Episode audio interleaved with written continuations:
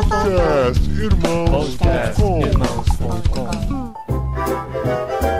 Olá, pessoas!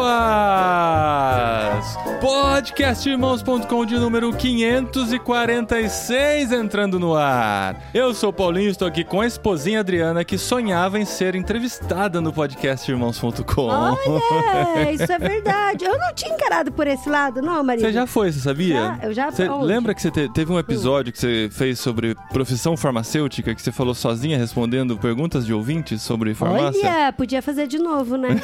Verdade. Mas olha só, eu me distraí com o seu Olá Pessoas, sabe por quê? Levou um susto. Não, porque quando a gente grava Olá Pessoas do Literário, você fala podcast literário. É. Quando a gente fala do jet lag, você fala podcast jet lag. Ok.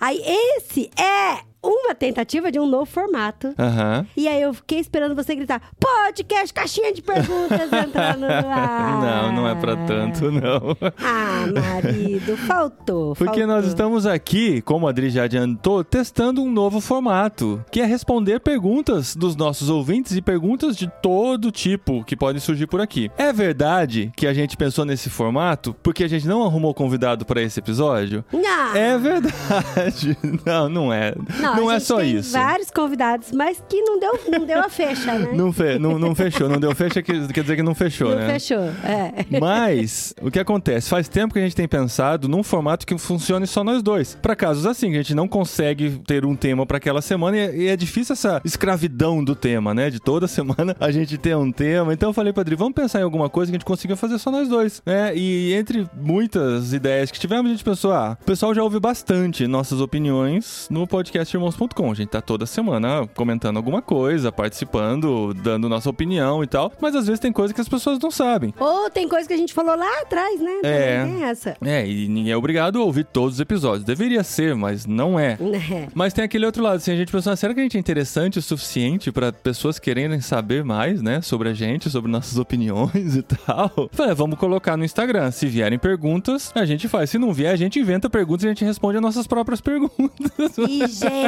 olha só, marido. Mas não precisou, olha Não, só. Não, não. Gente, foi muito legal a interação da galera. O pessoal fez várias perguntas. Eu tô aqui olhando pra algumas perguntas que eu tô pensando, gente, como eu vou responder isso? É. Mas tudo bem, vamos responder. Antes que você tá pensando, ah, mas a série vai ser caixinha de perguntas só com Paulinho e Dri? Pode ser que sim, se a gente conseguir outro convidado, a gente volta aqui pra responder mais perguntas no Não, futuro. amor.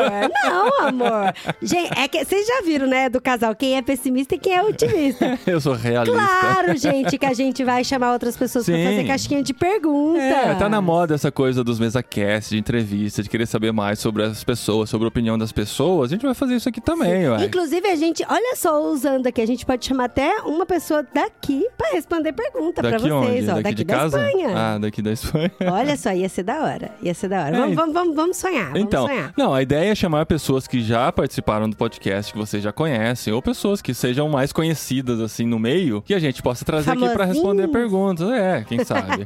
não sei, não sei. Vai depender se hoje vai dar certo, né, Adri?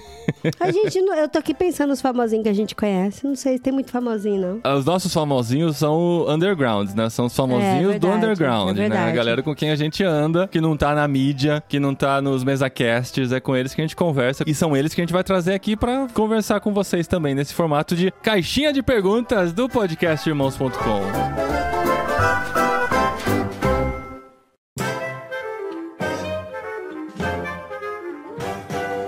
Dri, essas perguntas a gente abriu lá no Instagram. Então, se Verdade. você não nos segue no Instagram, nós somos lá, arroba irmãos underline com. Estamos postando lá com frequência os conteúdos do podcast, cortes do podcast, alguns memezinhos, né, que a gente põe lá oh, também. isso é verdade. Nessa segunda-feira a gente. foi muito legal. A gente colocou um vídeo lá, o estereótipo de uma canção worship, que eu traduzi de um produtor de conteúdo em inglês, né? E a gente fez aqui a versão, ah, ficou, muito legal. muito legal. Ficou Então muito- tem- não tem- fala mais nada, não fala mais Não. Ficou super legal. A pessoa tem que ver. Tem que entrar lá no Instagram de irmãos.com. Então, assim, se você ainda não nos segue, siga lá. Você teve 24 horas pra enviar perguntas pra nós. Nós recebemos aqui algumas. A gente selecionou aqui a maioria delas pra poder responder aqui. Vamos ver se dá tempo de responder todas. Mas essa é a maneira de você interagir com a gente. Outra maneira de interagir com a gente é pelo nosso Telegram. então, se Sim, você verdade. procura lá por Olá Pessoas no Telegram ou clica no link aqui no post, você vai entrar no nosso Telegram, onde você vai ter as nossas novidades também, tirar dúvidas, conversar com a gente. Agora, se você quer um contato contato mais próximo, nós temos a cabineirmãos.com, que é reservado a pessoas que contribuem financeiramente com o nosso trabalho. Então, a partir de 15 reais você pode contribuir e chegar mais perto da gente, receber nossos mini Sim, podcasts. colocar a cadeira no quintal, é, isso daí. E tomar tereré, né? Sentar Como, é? no sofá, Como é que faz lá é. em Campo Grande? Coloca a cadeira de fio na De fio calçada na calçada, toma tereré e observa a vida dos e outros. observar a vida dos outros. É o que a Porque gente a faz lá gente não também. tem nada mais gostoso de falar da vida dos outros com quem você é amigo, né?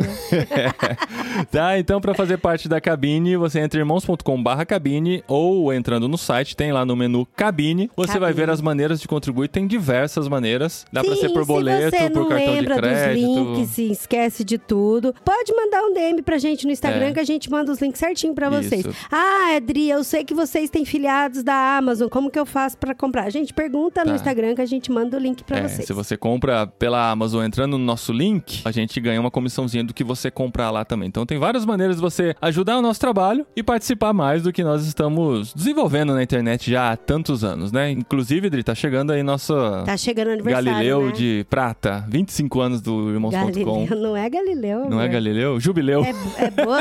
É jubileu. é bodas, Bodas não é? é casamento, André. É Casamento. jubileu. Quando, Achava que jubileu era o pastor. quando assim, uma que empresa, jubilava. igreja, Ah. essas coisas completam anos, são jubileus. Então é jubileu de Jubileu. prata, 50 ouro, aí tem diamante, que acho que é 75. É igual casamento, então. É, mas é brega pra caramba esse nome, né? Jubileu é Mas-. Eu gostei do Galileu. A vamos gente, vamos a, gente, é, Galileu. a gente gosta de coisas bregas também, né? Então esse é o Galileu. Inclusive, eu acho que a gente já pode entrar na primeira pergunta aqui, feita pelo A Marcelino gosta, Silva. A gente gosta de coisa brega. A gente é, muita verdade. gente, amor. Não, a gente gosta de. Ah, Não, eu acho que o, o- a nossa mente, de alguma maneira, É. tem atração por coisa brega. E o Marcelino Silva perguntou lá na caixinha de perguntas: qual o maior guilt pleasure de vocês, individual e como casal? Antes de responder, eu quero tentar definir o que é um guilt pleasure. Sim. Eu tava pensando aqui, eu acho que são aqueles pequenos prazeres. Que a gente tem vergonha de contar pros Tem outros. vergonha de contar pros outros? Sim, é. E que dão aquela sensação É. de tempo perdido, às vezes, sabe? Você fala assim, nossa, eu gastei tempo nisso. Ah, eu acho que se é pleasure, já não tem sensação de tempo perdido. É, mas às vezes não é tanto pleasure, mas você não consegue evitar, sabe? Porque seu, Ah, sua mente e seu corpo te entendi. chamam pra aquilo, né? Entendi. Ah, não sei. É, enfim. Você já pensou no seu? Eu tava pensando Eu no já, eu já pensei no meu. É, mas eu tenho vergonha de falar, porque meu.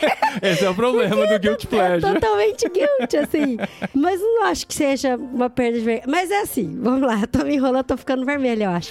Mas, gente, eu gosto muito de comédia romântica adolescente. Tá, mas isso todo mundo já sabe. Mas dá vergonha, porque Ah. às vezes são umas muito ruins, assim, É, muito e aí você coloca ruins. no Instagram. Daí eu assisto e aí eu fico com raiva porque eu achei muito ruim. Mas, tipo, na próxima semana eu já tô lá procurando nos, nos streamings da vida outra comédia romântica adolescente pra ver. Inclusive, eu acabei de ver o trailer do High School Music porque eu nunca vi, você acredita? Eu nunca vi High, High School, School, Music. High School Musical, High School- não é? É uma music. Music. É music ou musical? Acho que é musical. Acho que é musical. Nunca vi, é. gente, vocês acreditam? Nunca vi. O Zé Então. Efron tá cabeludo, mal bizarro. E você tá com interesse em ver. Eu tava querendo Musical. ver com os meninos, porque daí o guilt diminui, né? Ah, daí é. eu falo, ah, os meninos estão entrando É, na ver com as crianças adolescência. e. Da- É, mas é isso. Eu gosto de ver. Tem umas comédias românticas adolescentes que eu acho que são bonitinhas, que vale a pena ver. Tipo, Para Todos os Garotos que Amei, assim, é bem bonitinho. Outras que eu fico até com vergonha de já ter, inclusive, ter indicado um podcast irmãos.com. Hoje Ah. eu fico, gente, tem que fazer um programa de desindicações só pra eu desindicar essa. Barraca do beijo? Então, exato, Barraca do Beijo. Aproveitando aqui a pergunta que o Marcelino lançou pra gente, eu já aproveito pra desindicar a Barraca do Beijo 1, Barraca do Beijo 2 e Barraca do Beijo 3. Que você fez assistir. Não, o três. 3, o 3 eu vi também? Não, eu vi um e dois. Tem três? Você viu três comigo, fofo? Eu vi tudo isso. Viu? viu? Além disso, tem que arrastar o marido pra ver também. E é ruim, gente. Tá, tá desindicado aqui, tá bom? E, gente, assim, eu não sou daqueles maridos e tal que não gosta de nada, que a esposa gosta. Eu tenho umas coisinhas românticas que eu gosto também. Tem umas sériezinhas mais bobinhas que a Dream me convence de assistir, eu gosto. Como eu já Sim, indiquei aqui, sim. né, o Dare Girls, que a gente Sim, o gostou Dare demais. Girls eu achava que fosse bem adolescente, assim, É, que o Paulinho não não fosse é. gostar, sabe? Nossa, eu gostei demais e tal. Assim, eu não sou desses caras que, É. ah, é romântico, eu não gosto, sabe? Mas tem limite, né? Tudo tem é, limite. tem limite. Tem sériezinha assim, que é comédia romântica adolescente, que faz a gente pensar bastante, refletir. Sabe, eu vi o Eu Nunca, que é uma série também, que assim, gente, cuidado. O Eu Nunca fala que é pra 12 anos, mas não é. Tem umas coisas ali que eu consideraria até de 16 anos pra cima. Não de imagem, mas assim, de conceitos mesmo, né? Tem que ter um cérebro mais formado pra poder entender. E tem umas coisas que a gente faz umas reflexões bem profundas, assim, sobre a série. Eu gostei bastante, mas tem muita besteira, muita eu não vi. besteira. Eu, eu tava pensando, né? É que invariavelmente vai passar por coisas de assistir. Eu não consegui pensar coisas do dia a dia, assim, não vem nada à mente. Mas eu, eu acho que o meu maior guilt pleasure, que assim, dá aquela sensação de tempo perdido, mas eu não consigo evitar, é às vezes ficar até de madrugada pra assistir um jogo do Santos, tipo no Campeonato Paulista, sabe?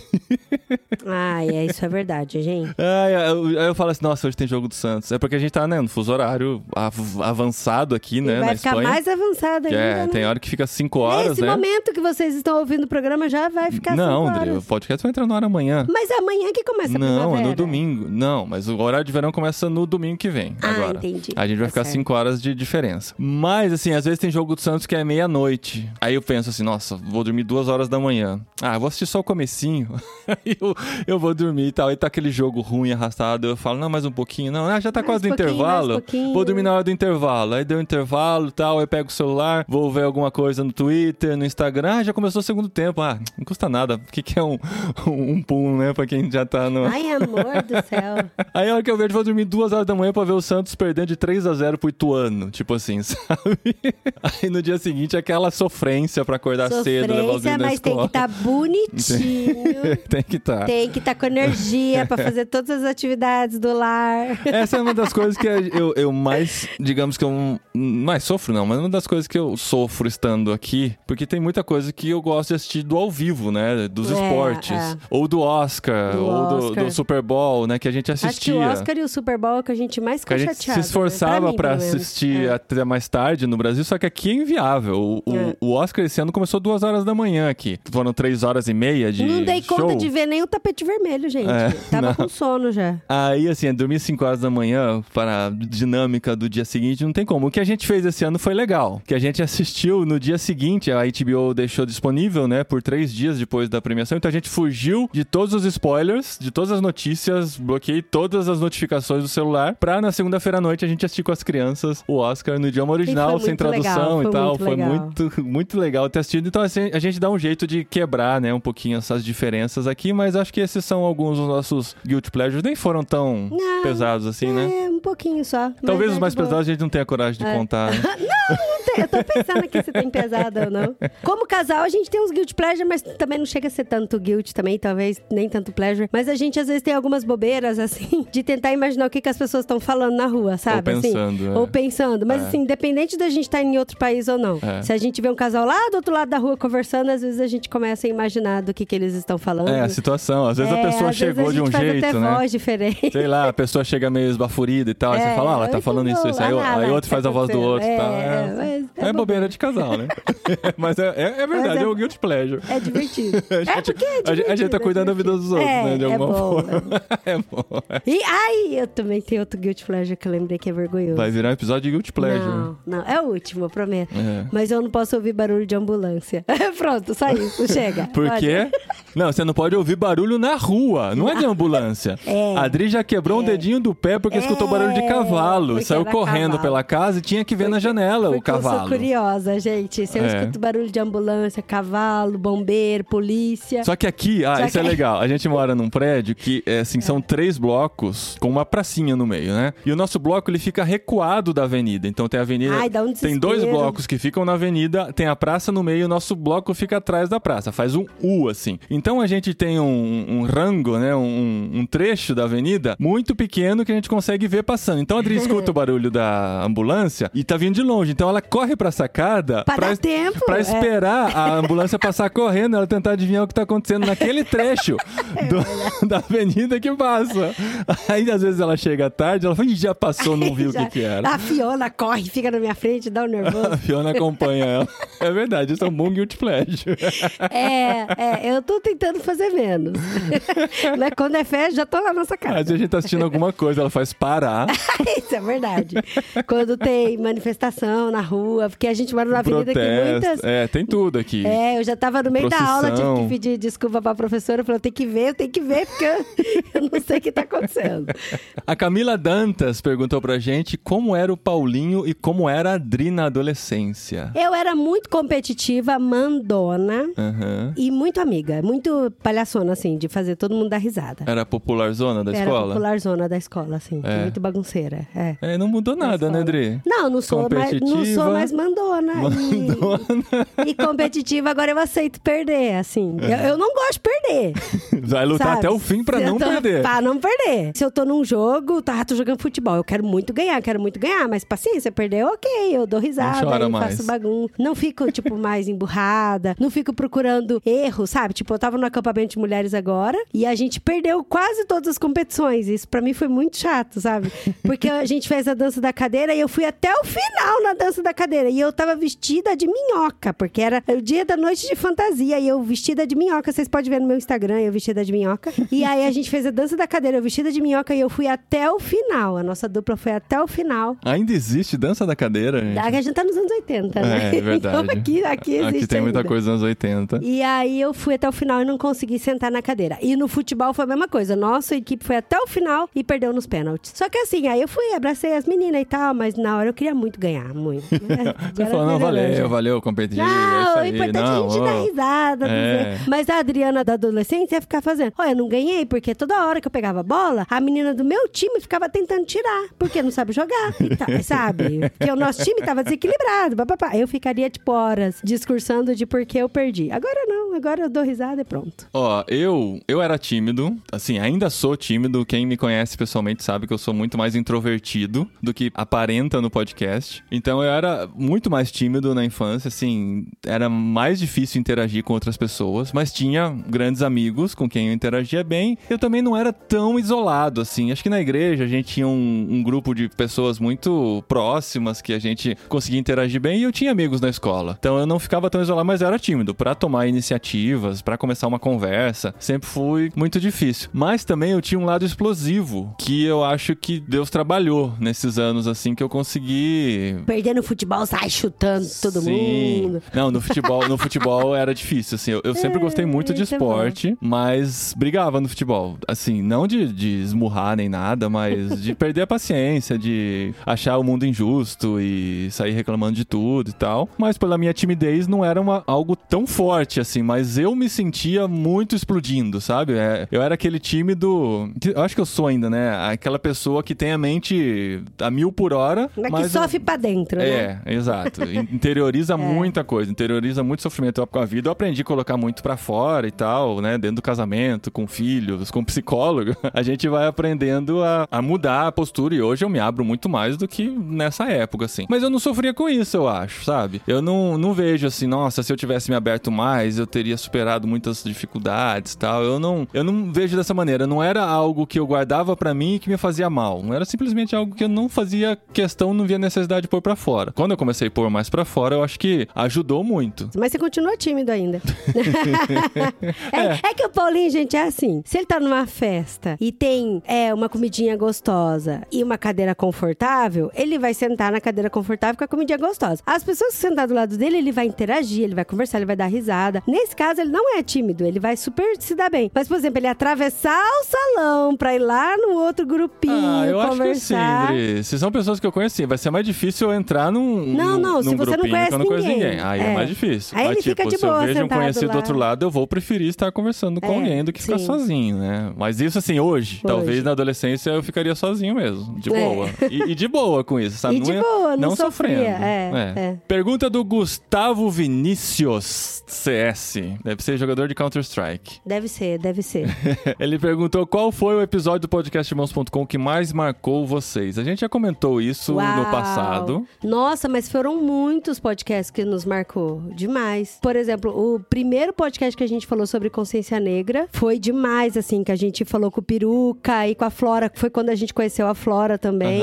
Porque, assim, era uma realidade que eu não conhecia e que eu achava que tava muito lá no passado e que eu fiquei muito chocada. E até hoje eu me pego pensando em algumas coisas, assim, sabe? De É. vez em quando eu fico, uau, não acredito. Não, eu não sei se a gente pensava que tava no passado, mas era algo que a gente não tinha contato mesmo, né? Não, mas que eu não, não tinha noção, assim, Uhum. sabe? De, por exemplo, no podcast que as meninas falaram de que as crianças, tipo, às vezes dormia orando, pedindo pra ser branca pra acordar mais clara, sabe? Aham. E que a mãe passava água de arroz no rosto pra ver se esbranquecia mais. Sabe? Umas coisas assim que eu fiquei, meu Deus, que tristeza. E, e a questão de que eles ganhavam também segurança particular em tudo quanto é lugar que eles entravam, porque daí as pessoas ficavam seguindo eles. Essa, é nossa, isso pra mim me marcou demais, assim, demais. E vira e volta, eu, eu me pego pensando nisso, eu falo, gente, isso tem que mudar, alguma coisa tem que mudar. E eu quero fazer parte dessa mudança e de alguma forma. Então eu tento impactar as pessoas que estão do meu lado, quando eu tô falando com os adolescentes, aqui em casa com os meninos, porque isso realmente me marcou demais, assim. É, pra mim também tem vários que marcaram bastante e eu gosto muito sempre do episódio mais recente que a gente fez, sabe? É o que me faz ficar pensando enquanto a gente tá se preparando pra ele, grava, depois eu tô editando e naquela semana eu tô pensando sobre isso. Então o tema dos relacionamentos abusivos, por exemplo, depois que a gente gravou, a gente começou a ter contato com novas histórias, com novos casos. Teve coisa que a gente viu que aconteceu entre a gravação e a publicação do podcast, a gente falou: "Caramba, a gente acabou de gravar sobre isso e isso tá acontecendo, isso é realidade, tá perto de nós, né, Dri? Você ouviu algumas histórias sim, sim. pessoais. Muito doido, muito doido mesmo. Esses dias mesmo aqui, então, assim, esses temas mexem muito com a gente porque entra no âmago do ser humano caído, né? Distante de Deus, que acaba cometendo esse tipo de coisa, vivendo esse tipo de coisa como natural. Então, tem alguns temas muito sensíveis que mexem muito com a gente. Então, esse foi um dos que mexeu bastante com a gente. Não dá pra dizer que foi o que mais marcou minha vida, porque já são aí quase 17 anos de podcast. Tem muito tema que marcou, mas se for Caramba, dizer que eu coisa. o tema que eu mais tenho pensado nesses últimos dias tem sido esse, do último tema que a gente gravou aqui antes do jet lag.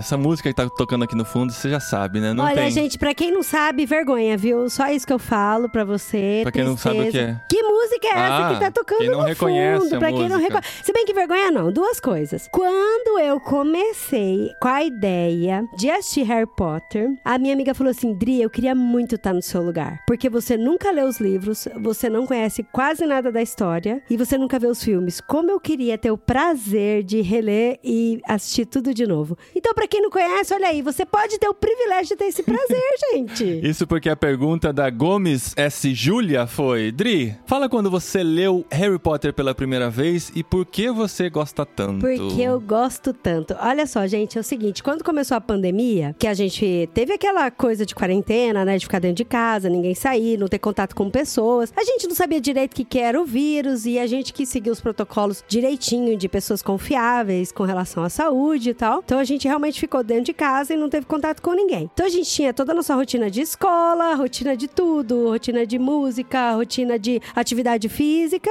rotina de leitura bíblica, devocional e a gente também tinha a rotina de ler livro e ver filme. Só que aí a gente pensou, ao invés de a gente ficar escolhendo filmes assim aleatórios, porque a criatividade uma hora acaba, vamos assistir séries de filme. Assim, filme que tem mais de um. Aí a gente assistiu os três Senhor dos Anéis, versão estendida, a gente assistiu os Hobbits, a gente assistiu todos os De Volta pro Futuro e fomos fazendo série. Daí eu falei pro Paulinho, eu falei, ó, amor, Harry Potter tem um montão de filme aí, em seguida. Vamos assistir, se a gente não gostar, a gente deixa só os meninos vendo, né? E aí foi isso, tanto que quando começou o primeiro filme, geralmente eu fico assim, eu e o Paulinho, a gente fica encarregado de fazer pipoca, trazer refrigerante, essas coisas. Daí quando começou o primeiro, eu comecei a assistir o comecinho, levantei, fui fazer pipoca, voltei, nem tava dando muita moral, né? Sentei pra ver com os meninos e, gente, foi um- uma explosão de cabeça muito grande, assim. Porque quando a gente começou a eu já tinha assistido os dois primeiros Harry Potter. E quando a gente começou a namorar, saiu o terceiro, que era o Prisioneiro de Azkaban. Aí eu falei pra Adri, vamos assistir o terceiro no cinema e tal. Ela falou, ah, eu não gosto muito desse negócio de Harry Potter é, e nem tal. conheço mas... nada e Tipo, tal. namoradinho é. novo, vamos lá, né? A gente assiste. Aí assistimos o terceiro, ela não gostou muito, porque tava desconectada e tal. E como ela. Não, e tem um agravante que eu não sei se você lembra, que eu passei mal no meio do filme, eu tive que sair do Ah, filme. não lembro. A gente tinha comido num shopping lá lá em Maringá, no Paraná, onde eu morava. Eu saí no meio do filme passando mal. Então eu fiquei o tempo todo no filme passando mal, não conseguia me conectar com a história. Eu falei, ah, não, não, não vou ver isso não. Aí a gente terminou de assistir. Como a Adri não gostou, eu desencanei também, né? Já, já tava grandinho pra isso e tal. Eu falei, ah,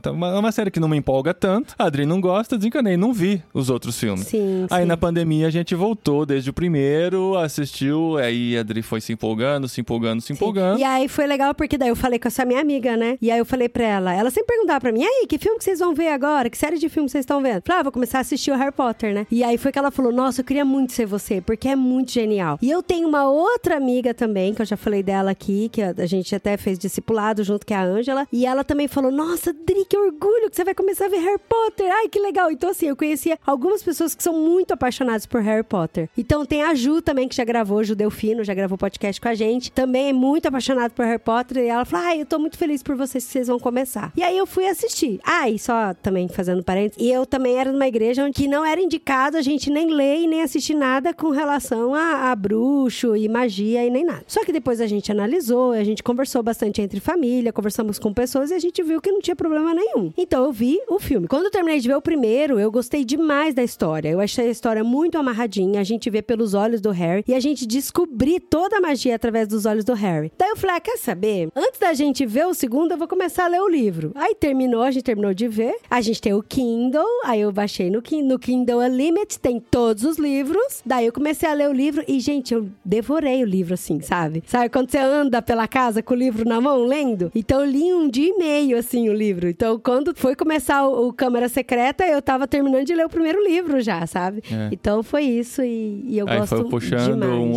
outro, ficou, virou fanática de Harry Potter, agora só fala disso. Só tem É. mochila, tem carteira Mas de Harry Potter você tem ainda não terminou, né? O Eu sétimo. tô no 70% do Relíquias da Morte, porque eu não tô querendo me despedir, gente. E ela já enche os olhos de lágrima ao falar sobre isso. Não, eu vou, eu vou terminar Eu de ler. Vou vou. despedir, vou despedir. Mas é, é uma paixão, assim, que eu gosto demais, assim. Eu quero todos os anos assistir todos os filmes. Todos pra- os anos assistir todos os filmes? É, não, é muito curto o tempo, um ano pra assistir sete filmes, oito filmes. Imagina, a gente assiste todos os Senhor dos Anéis e todos os Star Wars, por que, que a gente não pode incluir Harry Então, Potter aí não sobra pra mais nada, gente. Dá, quantas sextas-feiras? Se bem que eu queria ler todos os Senhor dos Anéis também, todos os anos. Mas vamos ver, vamos ver. Não, filho, não, para. Vou só ler isso, né? E eu queria começar a ler Duna também, até parece. Vou ter tempo pra isso. Mas você já tá satisfeita com esse episódio sobre Harry Potter? Não, a gente tem que fazer um podcast só sobre Harry Potter. Puxando aqui a próxima pergunta da Priscila Manita, nossa amiga, olha só. Ela perguntou, como vocês conseguem ler tantos livros, ver tantas séries e tantos filmes?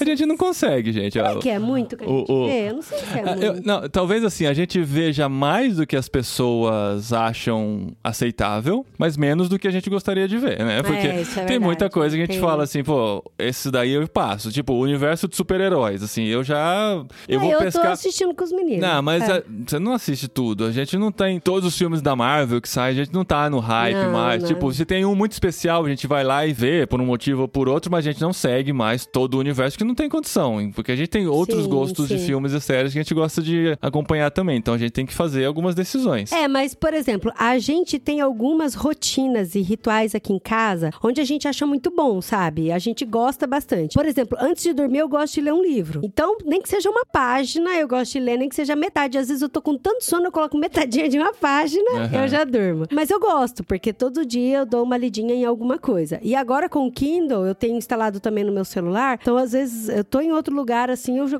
consigo ler também. E a série, a gente gosta de assistir. Eu gosto de assistir com o Paulinho, com aquele tempo de casal, nós dois, sabe? De estar juntinho, ver uma sériezinha, só com a gente, quando a gente não tá Geralmente, crianças. quando os meninos vão dormir, né? Quando a gente consegue colocar eles pra dormir num tempo mais aceitável e sobra aquela horinha pra gente ficar junto, a gente assiste um episódio de série. E, gente, às vezes a série tem 45 minutos, a gente dá conta de assistir 20, vai dormir também. Mas a gente teve o nosso tempinho É, pra ficar tempinho lá. junto, sabe? É. E isso varia, assim. Às vezes tem uma série que tá no hype, assim, que tá todo mundo assistindo, a gente assiste. Às vezes a gente entra no Netflix, do nada eles sugerem uma coisa avulsa lá, a gente Sim. gosta da cara, vai lá e vê e aí descobre que é uma pérola ou descobre que é uma Ou porcaria. descobre que é ruim, a Você gente fala, vê até o nossa, final. assistimos 10 episódios dessa série, podia ter parado É, no série quinto quando a gente ruim. percebeu É. que era ruim, né? Mas fomos até o final e tal. É, é verdade. E o filme é a mesma coisa. Então, às vezes a gente fala, ah, vamos começar. O Paulinho fala, vamos começar a ver um filme hoje ao invés de ver um episódio de uma série? Vamos, É, vamos começar. a gente transforma e a o gente filme numa reparte série. É. o filme em quatro pedaços e a gente assiste. E a gente tem a tradição, né, que é muito boa pra nossa família, que cria um bound entre nós, né, de toda sexta-feira à noite a gente assistir um filme juntos. É a noite de cinema. A noite de cinema, a gente já contou isso várias vezes aqui. Então, assim, são 52 sextas-feiras no ano que tem, né? Então, assim, dá pra assistir uns 50 filmes juntos. Claro que tem uma situação ou outra que acaba viajando, fazendo uma coisa diferente, aí ah, transfere pra outro dia. assiste, mas transfere. Ou é, tá na viagem, assiste. também. Não, não vira um peso, mas a gente tenta manter a tradição. Então a gente acaba assistindo essa variedade de filmes com as crianças também. E agora, como eles já estão maiorzinhos, não precisa mais ser só animação, não precisa ser só É. filme 100% infantil. Pode ser um filme com uma idade de 10 anos, às vezes até um 12, que a gente sabe já o que contém, né? Uhum, Uma dica pra vocês, gente. Eu uso muito o IMDB. A gente usa muito o IMDB, que é o Muito, Internet muito. Movie Database. E super dá pra confiar no MDB, né? É, e o aplicativo dele, você pode entrar no filme e lá tem todas as informações. Vai ter a pontuação dele, dos usuários, dos críticos, vão ter as opiniões das pessoas que assistiram e vão falar por que, que é bom, por que, que não é. Se tem spoiler, eles sinalizam como spoiler. Mas o mais importante, lá pra baixo tem a avaliação do conteúdo do filme. É conteúdo para os pais, né? É, então lá tá dizendo a pontuação aí tem o verdinho, o amarelo e o vermelho. Dependendo da pontuação dos usuários, que vai dizer quanto de violência tem no filme. Se fala palavrão, É, se tem se palavrões, mostra álcool, tabagismo, É, se tem nudez. nudez ou sexo, É. tá tudo sinalizado Tá lá. então tudo, tudo. se tá tudo verdinho, você pode ir tranquilo, né? Ou assim, claro, não 100% tranquilo, porque pode ter um tema ou outro que você não, não, não esteja afim de que seus filhos vejam já. Então é bom ver algumas opiniões e tal. Então a gente sempre vê isso e se tem assim um amarelinho de nudez, por exemplo, aí a hora que você entra no, clica no nudez, aí vão ter os usuários falando assim, aí em certa cena Sim, aparece cena. uma pessoa nua de costas ao longe, sabe? Aí você fala assim, será que, né? Aham, Eu- aham. eu quero que meu filho veja isso ou não? Não quero. Então, esse filme eu não E vou ver. como é uma ferramenta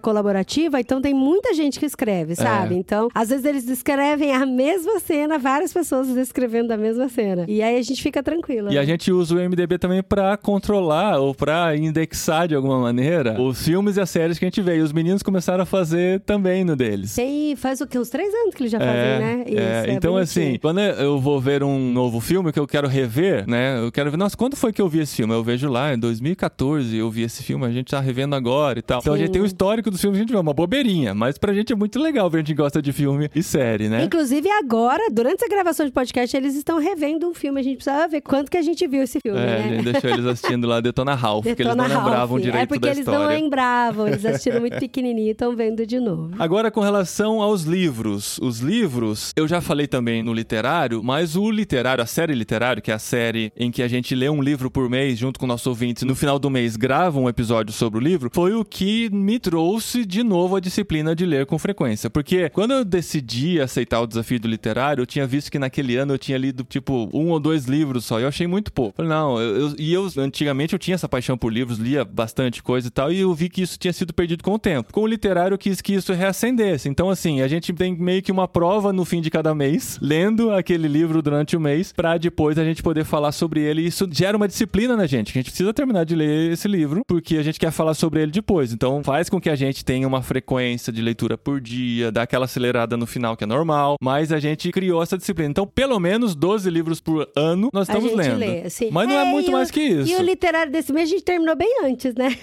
Tava Não, com uma, uma boa folga. É, é, a gente Mas terminou foi acho que muito bom. mais, o livro foi mais muito legal. rapidinho. Vocês podem conferir no próximo literário. aí, Na foi semana muito que bom. vem, literário sobre a Guerra dos Mundos. Guerra dos Mundos. Então é assim, é, e a gente vai encaixando no nosso tempo livre. Inclusive, uma das coisas que eu já falei aqui, eu me converti primeiro pro Kindle, é um caminho sem volta, né? Primeiro a gente se converteu pro Kindle e agora eu me converti pro audiolivro. Então a gente faz uma leitura híbrida. Quando a gente tá na cama, de dormir e tal, dá aquela lidinha, continua a leitura de onde estava. Quando eu vou levar os meninos pra escola, na volta, que eu vou caminhando, né? Na volta, eu posso ouvir também um pedaço do livro. De manhã, geralmente, eu ouço um livro e os podcasts no restante do dia. Então, na volta, eu acabo ouvindo um pouquinho mais do livro, que vai complementando com a leitura. Isso faz com que a gente leia mais coisas também e eu me conecto bem com o áudio, né? Tem gente que não consegue, gente que precisa ler pra se conectar com a história e tal. E eu tô, como é todo dia o mesmo caminho, eu não me distraio tanto, eu tô E conectado na precisa, história. não precisa nem se preocupar em como atravessar a rua. Ai, É, gente, é desculpa, vou verdade. ter que falar isso, porque a gente não precisa. É só pôr o pé na faixa que os carros param. É.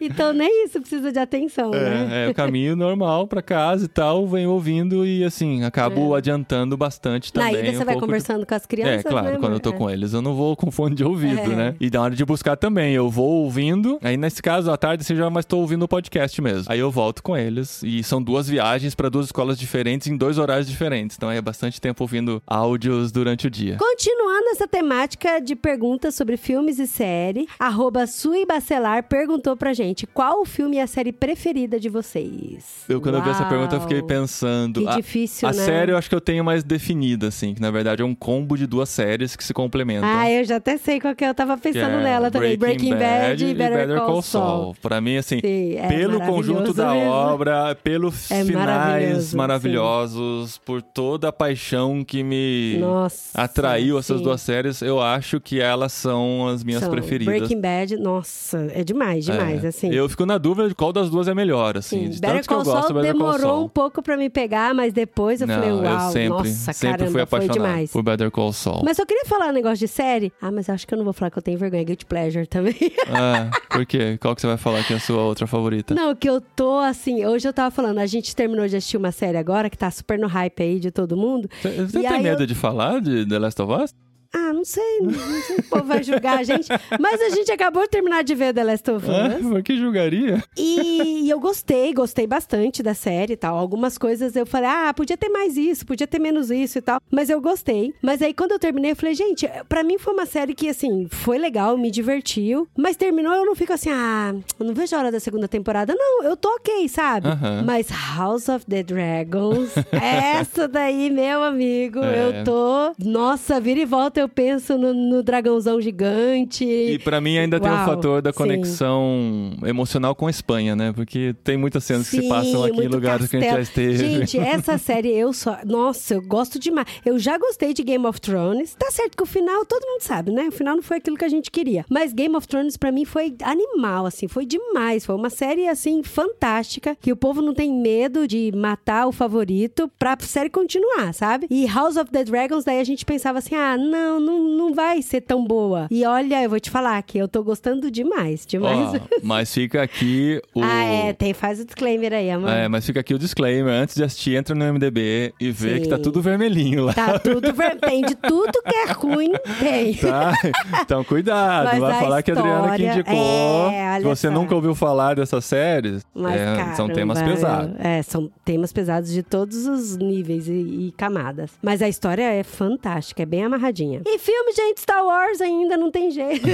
é ruim, mas é bom, mas é bom, mas é não, ruim. fala o filme preferido que você. Não, se é Star Wars, qual que é o, o filme preferido? Ah, eu gosto muito do Império Contra-Ataca. Pra Império mim, assim, Contra-Ataca. é, Você é- o Império Contra-Ataca... Você é modinha de Império Contra-Ataca. Ai, modinha. É muito bom o Império Contra-Ataca. E eu gostei demais de Rogue One também. Demais, demais, demais. Rogue One. Ó, eu tenho. Nossa, tem um monte de filme. Eu tenho dois na, na briga, que eu acho que eu tenho a dúvida. Ora um tá na frente, ora outro tá na frente. Um deles é o episódio 4 de Star Wars, que é o primeiro, A Nova Esperança. Eu sei que ele não é perfeito. E assim, quando a gente fala de melhores filmes da vida, não é o filme de Oscar, filme nota 10 em todos os quesitos e tal. Mas é um filme muito especial pra mim, com um peso emocional muito grande, que sempre que eu vejo, eu me conecto imediatamente. E são meus amigos, aqueles personagens lá Sim, com quem eu sim. cresci. Mas outro que entra na briga é o De Volta pro Futuro, o episódio 1 do. Ah, é muito bom também, né? A parte gente um. gosta desses filmes, né, É, amor? O De Volta jeito. pro Futuro, pra mim, é um filme perfeito, redondo. Eu sei que tem a, a, a- a falha na teoria de viagem no tempo, mas se fala Uhum. Ah, mas de viagem no tempo, sempre vai ter de- algum é, furinho ou outro e tal. Mas, cara, o- a história como é contado, como as coisas se encaixam, como você vai se envolvendo com aquilo, como o roteiro é muito bem amarrado, como tudo acontece, pra mim é muito especial De Volta pro Futuro. E é um filme que eu sempre É que estiver passando, bom, eu vou né? parar a pra, para ver, pra ver. Ah, mas vou- a gente tem essas categorias. Ó, a gente tem algumas categorias. Eu vou falar assim. Por exemplo, filme que toca o coração, pra gente é muito Star Wars. Filme que tá passando na televisão, que a gente vai até o final, Titanic, De Volta pro Futuro, Indiana Jones, qualquer um. A gente vai até o final. A gente É. vai até o final. Agora, filme que toca o coração, assim, que chora e que dá vontade de ver de novo e várias vezes e que tem uma conexão com a nossa vida também, tem dois. Que é Moulin Rouge e Questão de Tempo, About Time, que a É. gente fala bastante desse filme também. O Moulin Rouge tem a ver com a nossa história, Com a nossa né? Quando a gente se conheceu sim. e Sim, tal. eu entrei Filme- com a música do filme. Filmes que a gente tudo, assistiu junto, muito especiais, assim, É. né? E o Moulin Rouge a gente já viu várias vezes Sim. juntos também e Aham. tal. E também filmes de animação da Disney. Pra mim, A Bela e a Fera também é outro. Que toda vez eu sei todas as músicas de cor, canto junto em inglês, em português e a, a cena. É maravilhoso, é maravilhoso. Pra mim é o Rei Leão, eu O acho. Rei Leão é bonitinho também, mas é triste. Ah, e o Bela e a Fera também é triste. É o abusador que fica com a Ai, vítima. amor. é, é muito. triste, é triste, pensa, é pensa se não é. É, a triste, síndrome mas de é Estocolmo. É síndrome de Estocolmo. A minha foi sequestrada. Ó, você problematizando. Não, Essa mas é muito. que problematiza tudo, Já, gente, né? é só, é só pensar um pouquinho. Agora a pergunta da Jacira. A Jacira Ah, deixou uma essa pergunta, pra gente. É, mas essa pergunta me deixa É. meio pensativa, É só né, pra amor? gente explicar. Por que te deixa pensativa? Porque eu não sei se eu quero, se eu não quero. Eu não, mas a querendo, pergunta não só tem uma não resposta. É. Vocês curtiram tudo em todo lugar ao mesmo tempo? A resposta é: nós ainda, não Ainda assistimos. não assistimos. Porque tem horas, Jacira, que eu vejo o trailer, que eu vejo comentário, eu fico, nossa, Não, que no da hora, Oscar, né? No Oscar a gente acho que É. viu o filme particionado, né? De É, tantas cenas as- que mostrou do filme. Só, só falta encaixar tudo na salsicha, nossa os mente. olhos, assim, a gente não sabe. Os olhos na testa. A gente não tem noção do que que é os dedos de salsicha e os olhos, mas eu fico, nossa, tem horas que eu quero ver, tem horas que eu não quero ver. Aham. Só que aí, uma descrição que me falaram, que não é spoiler nenhum nem nada, é que tudo em todo lugar ao mesmo tempo é tipo a vida de uma pessoa que tem TDAH, sabe? Que É. tudo acontece ao mesmo tempo na cabeça dela. E isso foi muito assim, escancarado na tela. E aí eu falei: olha só, se eu já vivo assim muito com a minha vida nesse sentido, eu não sei se eu vendo vai duplicar É. ou se eu não vou entender. É só assistindo, né? Não, eu quero muito ver. E Eu acho que a É. Jacira perguntou pra gente porque ela quer saber que tipo de gente a gente é. O tipo de gente que gostou ou que não gostou, sabe? Olha só, a gente pode assistir e chamar a Jacira pra gravar É. com a gente. Eu acho que essa resposta define caráter, sabe? Quem gostou quem não gostou. Ah, Jacira, eu gosto de comédia romântica É. e House of the Dragons, então pode me julgar. É, não, tá tudo, tudo misturado. Mas a gente só não viu por um único motivo. Não está disponível em nenhum dos streamings aqui na Espanha. aqui. No A Brasil eu sei ter que já comprar, está. é. Ah, mas a gente aluga pelo YouTube às É, vezes, então. né? Porque fica Sim. com uma qualidade boa. Daí eu penso assim, não, com tantas oportunidades, com tantas coisas que tem pra assistir, eu pagar uma coisa a mais pra que poder logo, assistir um filme, tá que aí, talvez esteja em algum streaming em qualquer momento, então a gente vai esperando um pouquinho mais. Eu sei que o filme parece que é tão confuso que mesmo que tenha alguns spoilerzinhos aqui e ali, não vai atrapalhar tanto a experiência, né?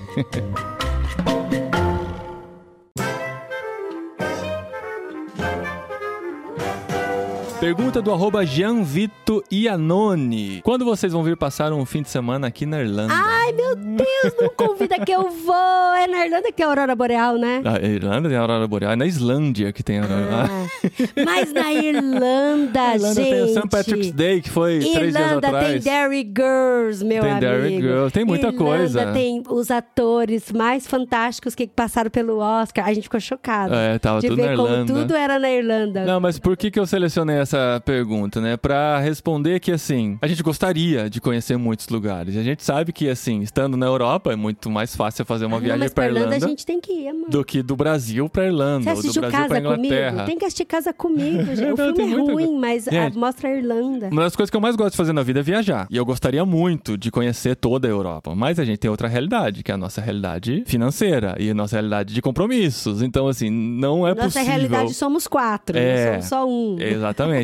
Também a realidade é que estamos a três horas de Madrid. Então, para pegar um voo em É, Madrid, a gente tem que é chegar em. Madrid primeiro. Então, não é tudo tão simples assim. É. Eu sei que o Jean Vito tá na Irlanda, ele sabe como que funciona. Mas às vezes o pessoal no Brasil ah, tem aquela coisa assim, ah, tá na Europa, você consegue conhecer um monte de lugar e tal. E é Sim, verdade. sim. Tem partes da Isso é Europa que estão mais verdade. conectados com, tipo, na Holanda você tem acesso para vários países perto, dá pra fazer de carro. Aqui na Espanha a gente tá na Península Ibérica, que já é deslocada da Europa. E a Espanha é muito grande, é um dos maiores países da Europa. né? E a gente tá no meio do nada Tá na meio, Espanha. é. Então, tem aeroporto na ponta de cá, na ponta de cá e na ponta de cá, mas a gente tá no meio. E os países mais perto da gente são Portugal e Marrocos, né? Então, assim, Portugal a gente já foi duas vezes. Dá pra ir de carro, assim, Marrocos já envolve atravessar com balsa, visto e tal. A gente ainda não chegou. Então, assim, tem essa limitação. Mas é claro, a gente gostaria muito. Então, surgindo a oportunidade... Ó, cabe quatro aí na sua casa, é, Jean? A gente vamos, vai. vamos acertar isso aí.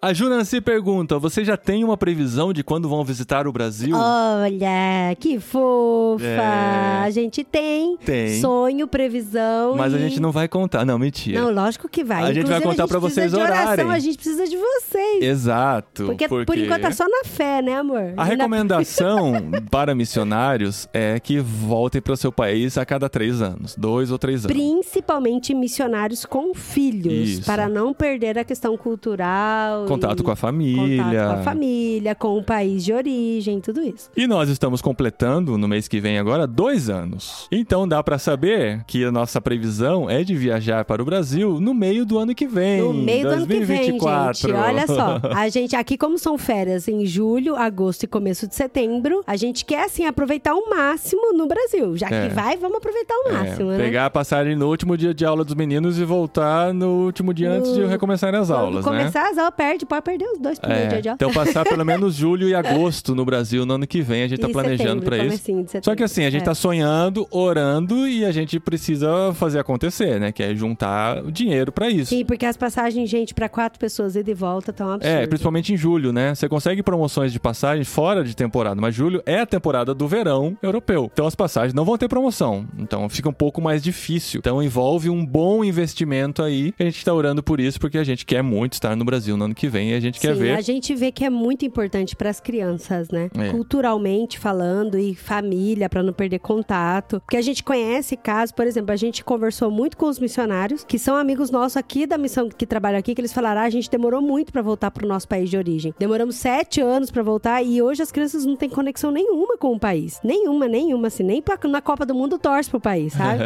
então a gente vê como que isso É. desprende mesmo. Porque é a formação da mente das crianças agora, né? Então, se eles né, ficam muito tempo desconectados, eles vão perder realmente esse laço. E a gente não quer deixar isso acontecer. E a gente também tá morrendo de saudade dos nossos amigos, nossa família. Sim, e sim, a gente quer certeza. passar tempo com a nossa igreja. Então, a gente, cheio de A planos. comida, das frutas, né, mano? É. e o arroba psicólogo pelo mundo, que tá em Portugal e também chamou a gente pra tomar um café lá. Olha só, Portugal nós vamos. É, dependendo do lugar de Portugal, né, tá, tá pertinho, tá três horas daqui. Ele perguntou se a gente pensa em voltar para o Brasil. Eu acho que essa pergunta é no sentido de definitivamente. De voltar a morar pro Brasil? Ou se não for, a gente já responde essa. É. de voltar pro Brasil. É porque se não for, a gente já respondeu anterior, Já né? respondeu, não. Por isso que eu coloquei as duas aqui. Vocês pensam em voltar para o Brasil? Pra visitar, sim, como você já viu, Pra mas visitar, sim. sim. pra morar, Pra não, morar, a gente não. A gente não pensa, não. Não, Não, assim? não é assim que fala, senão nossos Ai, pais vão ter desculpa. um infarto. É, pra voltar a gente não sabe. É, pra voltar. Não, na verdade a gente não sabe mesmo, É. né? Não, mas eu, eu lembrei de uma amiga minha, né? Ela falou assim, que a filha dela fez uma pergunta muito absurda assim. Ela falou, você sabe o que, que você vai fazer daqui cinco anos? Ela falou, não, não sei então. Ela falou, eu também não. Então, é mais ou menos isso. A gente deixa nas mãos de Deus, a gente ora e a gente sente todo o mover de Deus, assim, nas nossas decisões. E a gente, como casal, a gente conversa muito, né, amor? Uhum. Mas hoje, assim, a gente conversando, a gente não vê, não vê, assim, ideia de voltar a morar pro Brasil. Não, porque a gente tem um projeto a longo prazo aqui, né? Longuíssimo prazo, não sei. Mas, assim, é aquela coisa. A gente pode fazer projetos, sonhos, mas a confirmação vem de Deus. Então, assim, Deus pode mudar coisas, pode nos levar para outros lugares. Tem muitas coisas que podem acontecer em todo esse tempo. E já completando com outra pergunta da Junanci, tirando o Brasil e a Espanha, qual outro país vocês escolheriam para morar? Olha, Se a gente pudesse eu- escolher, é, vamos se eu sonhar. pudesse escolher. Ah, Sonhar. se eu pudesse escolher. Ah, Não. não, o quê? Não, se eu pudesse escolher, eu queria ir pra Nova Zelândia ou É. pra Austrália, um dos dois. Não, eu queria visitar a Nova Zelândia, mas não sei se eu queria morar na Nova Não, Zelândia. na verdade é o seguinte, eu penso, até porque é uma coisa que eu já falei aqui no podcast também, em morar num país de língua inglesa, mas não Estados Unidos e Canadá. Mas eu queria ficar por aqui pela Europa mesmo, ou Reino Unido, ou talvez, sei lá, Bélgica, que eles também falam inglês lá, ou Holanda, que eles também falam inglês lá. É, os países nórdicos, né? Se for assim, é. Noruega, Suécia, todos Todo eles mundo falam lá, inglês. todos eles falam inglês. Até a Suécia, Alemanha, eu acho que dá é. pra praticar o inglês. Alemanha, Alemanha Dependendo do lugar, né? Nas falam capitais. inglês, é. é. Agora, por exemplo, França não daria, Suíça talvez. Suíça talvez. Talvez, Suíça talvez. Pra aprimorar o inglês de uma vez por todas, E é- pra conhecer uma cultura bem diferente também, É, né? Mas assim, é só sonhando mesmo, jogando lá pra cima. Eu concordo com o Adri, eu acho que eu gostaria de uma experiência assim. Imagina a gente morando numa cidadezinha bem pequenininha no Reino Unido. Tipo, Linares. É, tipo, a, sei lá, 80 quilômetros da, da capital e onde o André e o Daniel faz faculdade, a gente morando lá quietinho. Com a gente internet. servi- a gente servindo a igreja. Tomando chá às lugar, quatro da tomando tarde. chazinho. Olha só. Ah, ia ser legal. Ia ser maneiro. Tá, vamos começar, vamos começar a trabalhar. O Paulo de Castro, a gente já se encontrou algumas vezes pelos eventos do mundo. Ele perguntou aqui: quais as maiores diferenças de um casal migrar sozinhos ou com criança? Isso é legal que a gente tem falado sobre isso nos jet lag. Bastante. É. Se você olhar, como curiosidade, reparar dos 45 jet lags que a gente tem, se você reparar bem, talvez uns 15% dessa quantidade, eu não fiz a conta, mas é por aí mesmo, são os que estão com filhos numa experiência transcultural. Por quê? Porque é muito mais fácil você tomar uma decisão sozinho ou como casal e se aventurar no mundo sem precisar se preocupar com escola, né, com educação, com formação e tal. É só você, adulto, com a sua esposa ou sozinho, dando o seu jeito na vida, né? Por quê? Porque realmente ter filhos muda o cenário. Sim, sim. São decisões que envolvem muito mais coisa, né? E assim, é muito mais mesmo, assim, é tipo o triplo de coisas que a gente tem que pensar tendo filhos do que estando sozinhos, né? Então, assim, faz muita diferença mesmo e é algo que tem que ser muito bem pensado, planejado e orado antes de tomar uma decisão como essa, porque pode ser determinante na formação do seu filho a decisão que você tomar, né? Mas a gente não se arrepende e a Não. gente gosta demais. claro, né? eu só É. tô dizendo que assim, ah, não é, "Ah, vamos viajar pelo É, mundo. não, ah." não. Eu acho que pra mim é assim. Acho que começa desde a preparação, sabe? Toda a forma como você vai se preparar sozinho ou em casal é muito diferente do que como você vai se preparar com criança. E assim, independente da idade, até se a criança for pequenininha e ainda não fala a língua, porque você tem que manter, né, a sua cultura, porque você vai levar o seu idioma junto, você vai levar a sua cultura junto e a criança vai ter contato com uma nova cultura e a cultura de dentro de casa. E aí ela vai formar a sua própria cultura, por isso que é chamado filhos de terceira cultura, né? E aí é toda a preparação de como que você vai trabalhar mentalmente com a criança, de que ela vai estar em outro país e aqui, que ela vai sentir sempre um pouco de saudade do outro país e vai sentir saudade Como da, que é aquela frase? coisas. A gente assistiu, deu Guilty Pleasure, hein? Guilty Hey, Pleasure. Guilty Pleasure. Olha só, filme que o Paulinho gostou. Gostei, exato. Entra naqueles assim que a Adri fala: Nossa, vamos assistir um filme com a Larissa É Manoela. Larissa Manoela. olha Larissa só. Manoela. Comedinha romântica. É, como é que chama? Diário, de intercâmbio. Diário de eu intercâmbio. Duas vezes eu quero ver A mais Adri uma assistiu sozinha e falou: "Ah, Eu quero que você assista comigo. Eu falei: Se você tá recomendando, eu vou, E esposinha. com as Vamos crianças assistir. ainda, né? Não, mas as crianças Aí- não estavam junto. É, então, mas a Ah, gente assistiu quer- só com um filho, agora eu quero assistir com o outro. É, tem que assistir com o outro. Foi no dia que um tava fora, né? É. Que tem umas reflexões muito legais. Assim, eu acho que pra quem vive no Brasil e não teve ainda experiência transcultural, talvez não tenha o mesmo valor sentimental que teve pra gente de assistir. Eu até me emocionei no filme com a Larissa Sim, Manoela. Foi emocionante, o- alguns E, discursos. e teve uma frase muito legal, né? Que a mãe do cara fala que assim, Ela fala, é, morar gente. fora é sempre sentir saudade, né? É sempre sentir saudade. É Ou quando você você tá aqui, é. você tá com saudade de lá. Quando você tá lá, que você tá com saudade daqui. É, você e tá... é isso. sempre com saudade. Você vive sempre com saudade. E os meninos são criados assim também, né? Os avós estão no Brasil, os primos estão no Brasil. E a gente conversa, eles conversam e tal, mata a saudade, mas não é a mesma coisa que estar presente. E olha que a gente ainda não voltou, né? Desde É. quando a gente chegou aqui, a gente não voltou, mas eu tenho certeza. Tenho certeza que quando a gente estiver no Brasil, a gente vai sentir muita falta daqui, né? de Vai, muitas vai. coisas aqui. Porque aqui. Ah, que é é, nossa, já é nosso a lar. nossa casa, sabe? Já é, o nosso lar. lar. É É, engraçado a isso, né, amor? Quando a gente tá viajando e a gente chega aqui, que a gente vê uma coisa horrorosa em, em flor, em mato, uma tentativa do letreiro do nome da nossa cidade, é feio, parece que é tá abandonado. Mas aquilo dá uma alegria tão grande. Eu voltei pra casa, sabe? Voltei Mas pro tem que mato. fazer uma foto desse letreiro horroroso. Linares. E- mas dá uma alegria muito boa pra gente. assim, É. a gente fala que delicinha, tamo em casa. É, nossa casa. E já dá pra engatar aqui na próxima pergunta do Fernando Roberto, 88. Vocês já tiveram o famoso choque cultural que o pessoal tanto fala? Eu queria engatar por quê? Porque eu acho que eu vou ter choque cultural. o- Eu tô com medo É. do choque cultural que eu vou ter quando eu voltar pro Brasil. O reverso, que é né, o amor? choque cultural reverso. Pô, aqui tem coisa que irrita, mas, tipo, tem coisa que me irritava no Brasil também. Eu não sei se tá bem relacionado com o choque cultural, né? Tipo, o pessoal tá andando aqui na rua e às vezes eles param. E você tá atrás, você esbarra na frente. Aí você tem que falar só um perdona e pronto e continua andando. É. E no E no Brasil... trânsito também. E no trânsito. No trânsito é A igual. gente já falou isso. É engraçado, gente. Eles estão no carro, eles param.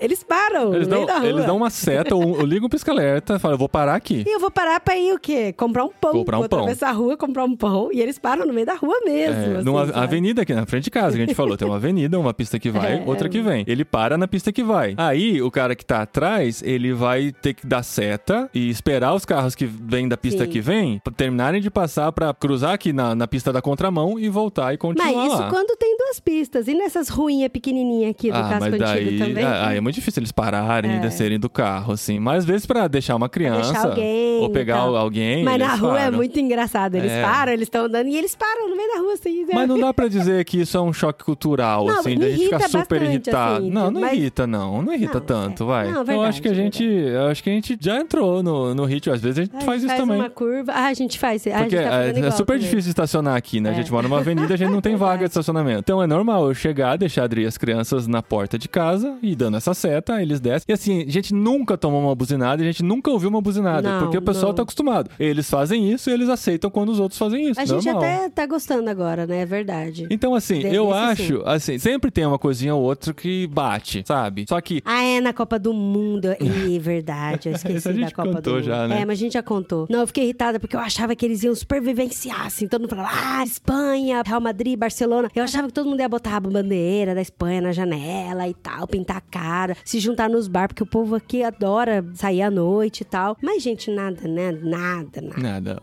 Inclusive, ontem teve Barcelona e Real Madrid, a gente ouvia os bares gritando na hora sim, dos a gente gols. ouviu Copa mas a Copa do Mundo não. É. Mas assim, é bobeirinha. Isso não é um choque Não foi choque, a cultural. gente não teve, Então, então. eu acho que a gente não teve do jeito que pintam, sabe? É. De ficar depressivo, de começar a falar mal, de só reclamar, de querer voltar, assumir De não daqui. querer nem ouvir mais a língua. É, não querer. Não, a gente pode dizer que a gente não teve. Talvez assim, coisinhas pequenas. Tem hora que cansa, sabe? Tem hora que você cansa mesmo. Sim, você precisa se afastar um pouquinho e tal. É. Mas não dá aquela depressão, sabe? E tem o fato também de estarmos juntos, em família. A gente fala em português dentro de Em casa, a gente casa, tem a nossa sim. cultura dentro de casa. Então E a os- gente fechou a porta, é o nosso mundinho, nosso E os universo. espanhóis que são nossos amigos são muito fofos, gente. São eles muito são muito receptivos. queridões, eles são, são engraçados, sabe? Então é gostoso estar com eles, assim. Mesmo que às vezes cansa a língua, a gente, a gente até brinca, né? Ó, tô cansada, eu vou falar português, vocês que lutem. E eles dão risada, sabe? Então é muito bom estar com eles também. E quando eu falo que o meu maior medo é o choque cultural reverso, é porque eu já ouvi também muitas histórias sobre isso. E a gente tá aqui, a gente, por mais que a gente acompanhe a realidade no Brasil, a gente percebe que muitas coisas já mudaram desde quando a gente saiu daí. Ou de lá, né? Dependendo de onde você tá ouvindo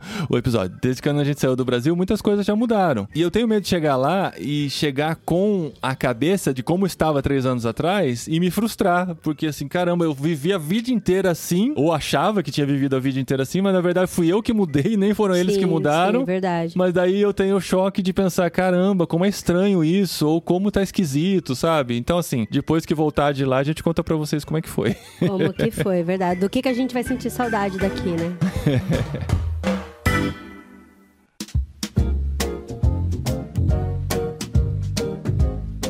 A gente tentou separar em algumas categorias, vocês estão percebendo, né? Nos temas e tal. E aqui no final a gente separou uma última categoria que eu chamei de temas sérios. É, aqueles temas assim que a gente geralmente manda a pergunta pro convidado. E como hoje não tem como fugir. Hoje não tem convidado? A gente vai ter que responder. Então a Sui Bacelar perguntou, e essa é pra você, Dri. Não, pode ser pra mim também, vai. Por que os varões estão tão moles atualmente? Até porque se você fugir da pergunta, você só vai reafirmar o que ela tá falando. Exatamente. Mas é que você é a Mandona, lembra que a gente viu lá atrás? Não, mas eu mudei, lembra que eu também falei lá atrás? Os varões Ó, mas ela já tá, ela já tá, ela, já, tá ela já apontou aqui, falando que estão mole. É, Então, ela já ó, afirmou. Ela só quer saber só, por quê. Ela nem perguntou se tá. varãozada. Eu nem sei como é que fala varão mais. É varãozada, né? O plural de varão é varãozada? Né, varões, né, Dri? Varãozada seria o coletivo de varão que você Ó, acabou de inventar. Então, o, o varãozada que tá perto da sua, é, pelo amor, gente, vamos, né?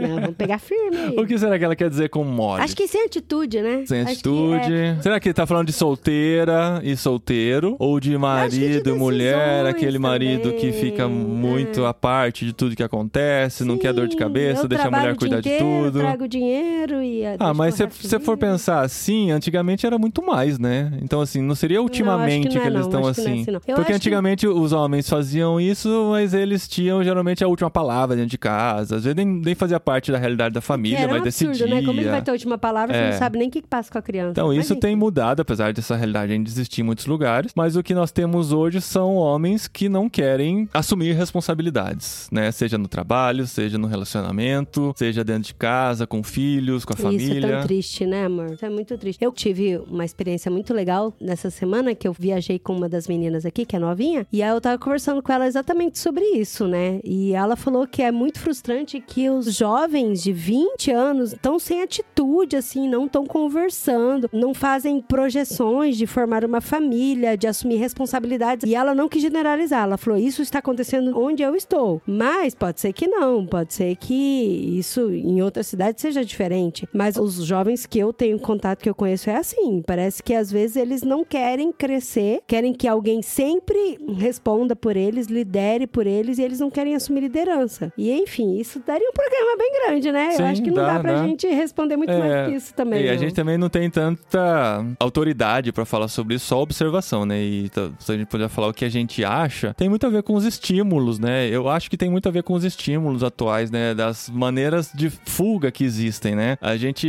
pelo que eu vi de dados, hoje o consumo de drogas já não tem tanta força quanto tinha em décadas anteriores, porque essa carência foi suprida por outras, outras ferramentas disponíveis, como redes sociais, como os próprios streamings, Netflix e tal, que a pessoa consegue ficar isolada no seu mundo, né? Consegue fazer suas viagens dentro da sua individualidade lá, sem se relacionar com ninguém e tá bem assim, né? A gente vê cada vez mais gente não querendo formar famílias, cada vez mais gente não querendo ter filhos. Vão ter vários motivos pra isso, mas um deles pode ser essa sociedade cada vez mais individualista que se preocupa muito mais com seus próprios interesses, que leva à objetificação de outras pessoas, objetificação das mulheres. Então acho que tem muitas coisas que estão conectadas com o nosso tempo, né, com a nossa realidade, com a nossa dinâmica, com a nossa Aham. rotina, que levam os homens, no caso, a um lugar de conforto, né, É um uma lugar zona de, conforto. é. E, gente, infelizmente, infelizmente, eu como mulher, eu devo falar que algumas mulheres contribuem pra isso também. Acabam assumindo muito e acabam pegando tudo pra elas e aí acabam meio que afogando. Eu sei que é ruim falar isso, mas eu já vi casos, por exemplo, do, do cara falou: eu tento fazer alguma coisa, mas a mulher não deixa, a mulher não deixa. É sempre assim, parece que tá assumindo tudo, que tá mandando tudo, que tá fazendo tudo. E aí, e aí eu resolvi ficar quieto mesmo. Já que eu- o que eu escolho nunca tá bom, eu deixo ela escolher tudo. Aí o cara, por não saber lidar com o conflito, ele prefere se anular e ficar quieto e tal, e deixar as coisas acontecerem pra, pra ter É. paz, né? Às vezes, né? Então, assim, vão ter vários motivos aí que a gente pode analisar, talvez com uma psicóloga, né? Um psicólogo aqui com a Sim, gente esse assunto possa nos é- orientar melhor quanto a isso.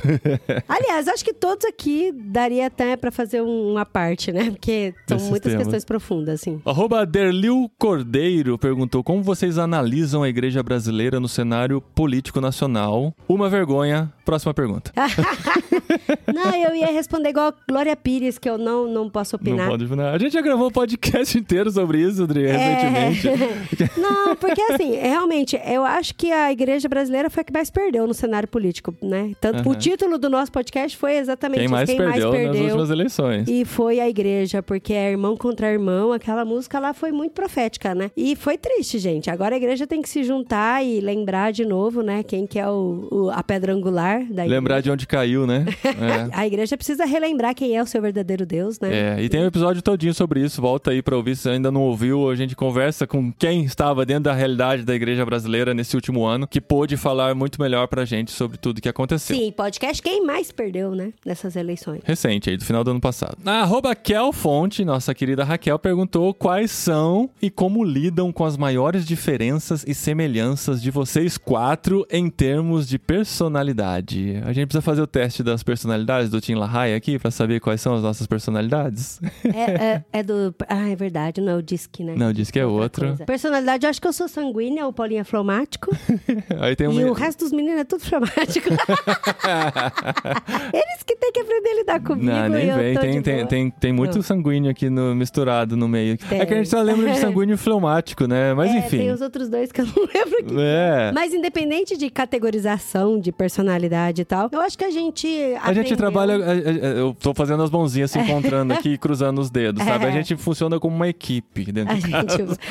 a gente aprendeu. Deixa eu contar de onde é essa história do Funciona como equipe. Ai, meu Deus. A gente fazia parte de um pequeno grupo, um passado distante, que tinha uma pessoa, que tem gente desse pequeno grupo que ouve a gente e vai saber de quem a gente tá falando. E tinha tinha uma pessoa que ele era coach. Quando o coach começou a ser. Você não lembra disso, Dri? Eu lembro. É. Por isso que eu falei, ah, meu Deus. E era quando o coach tava despontando no Brasil, ainda ele dava aquelas palestras, O enchia foninho, o auditório. headset, sabe? Assim, é. colado na bochecha. É, eu, eu vi o final de um. A gente viu o final de uma por outros motivos, a gente tava passando por lá e tal. E aquele cara super performático e fazia aqueles espetáculos assim e tal, né? E aquela galera mu- é muito é muito aquele yes man do Sim Senhor, né? Do Jim Carrey, assim, a galera tudo inflamada por aquilo e dando high five um no outro e tal, né? Aí eles faziam parte do nosso pequeno grupo. E pequeno grupo de igreja, vocês sabem muito bem, quem já participou, é aquele ambiente seguro, onde você conversa, abre seu coração, fala das suas crises, né? E compartilha, né? A partir do momento que você tem segurança com isso e tal. Aí tinha aquelas. Quando, eh, na hora de compartilhar, eles nunca tinham problema nenhum, assim, eles nunca tinham defeito, eles nunca tinham nada pra ajustar e tal, né? Aí. Eu acho justo, acho É. justo. Se ele é coach, esse eu, se eu fosse coach, eu também não compartilharia nada, não. Aí até virou um meme dentro de casa aqui, porque uma É. vez, né, tava, acho que, só- você que sabe, Dri, acho que foi você que viu essa cena. Eu, eu já criei essa imagem na minha cabeça, mas eu acho que eu não tava, porque era um grupo de mulheres que estavam conversando, sim, né? sim. Mas não, mas ela falava que os dois, assim, eles se complementavam em tudo. As personalidades se complementavam, as tarefas se complementavam, os sentimentos, porque eles eram uma equipe, sabe? É. Não, eu lembro da frase assim, não, porque lá em casa a gente funciona como uma engrenagem. É, sim, uma engrenagem, é E verdade. fez as mãozinhas se encontrando, assim, sabe? Aonde as pessoas veem defeitos, a gente vê complementos. Não, a gente vê É, possibilidades. e e- aí foi uma conversa assim, e aí eu, meu Deus, dá licença que eu vou ali pegar aquela torta de frango. É. Eu não tenho paciência pra essas Então coisas. é mais já, ou menos sabe? assim que a gente funciona aqui dentro de casa, gente. Assim, um defeito de outro, o outro complementa e a gente vai crescendo junto e tal. Não, a gente aprendeu a, a, a gritar. Não, brincadeira. A gente aprendeu a gritar mais alto A que o gente outro. aprendeu a dar tapa sem да. não, gente, a gente aprendeu a lidar com as nossas diferenças, assim. Ih, não, não aprendeu não. A perdão gente e- aprende e todos os dias. Né? A gente aprende todos os dias. Mas eu acho que é um bom, é uma boa combinação aqui das nossas e tentar personalidades. entender que aquilo que me irrita muito nele, às vezes não é pra irritar tanto, sabe? Tipo, eu gostava muito de dormir com ele à noite. Porque Com ele gente... quem? Com o marido, com você. Então, você tá falando com- ele? Tá olhando pra mim Ah, falando tá. ele? Não, não tô entendendo. Ah. Não, eu gostava, por exemplo, aquilo que me irritava muito, eu tento fazer com que não me irrite tanto. É. Então, assim, no Quando começo do do casamento, Santos. eu gostava de dormir juntinho com ele. Mesmo que eu tava lendo meu livro, mas ele tava lá do lado da cama, a gente orava junto e dormia junto. Hoje ele vai assistir ah, o programa da televisão Não, dele. gente, quando tem Santos do Campeonato Paulista, quando o Santos jogava algum Ah, campeonato ainda. toda noite você não, sabe. não, não, Adri, assim, ó.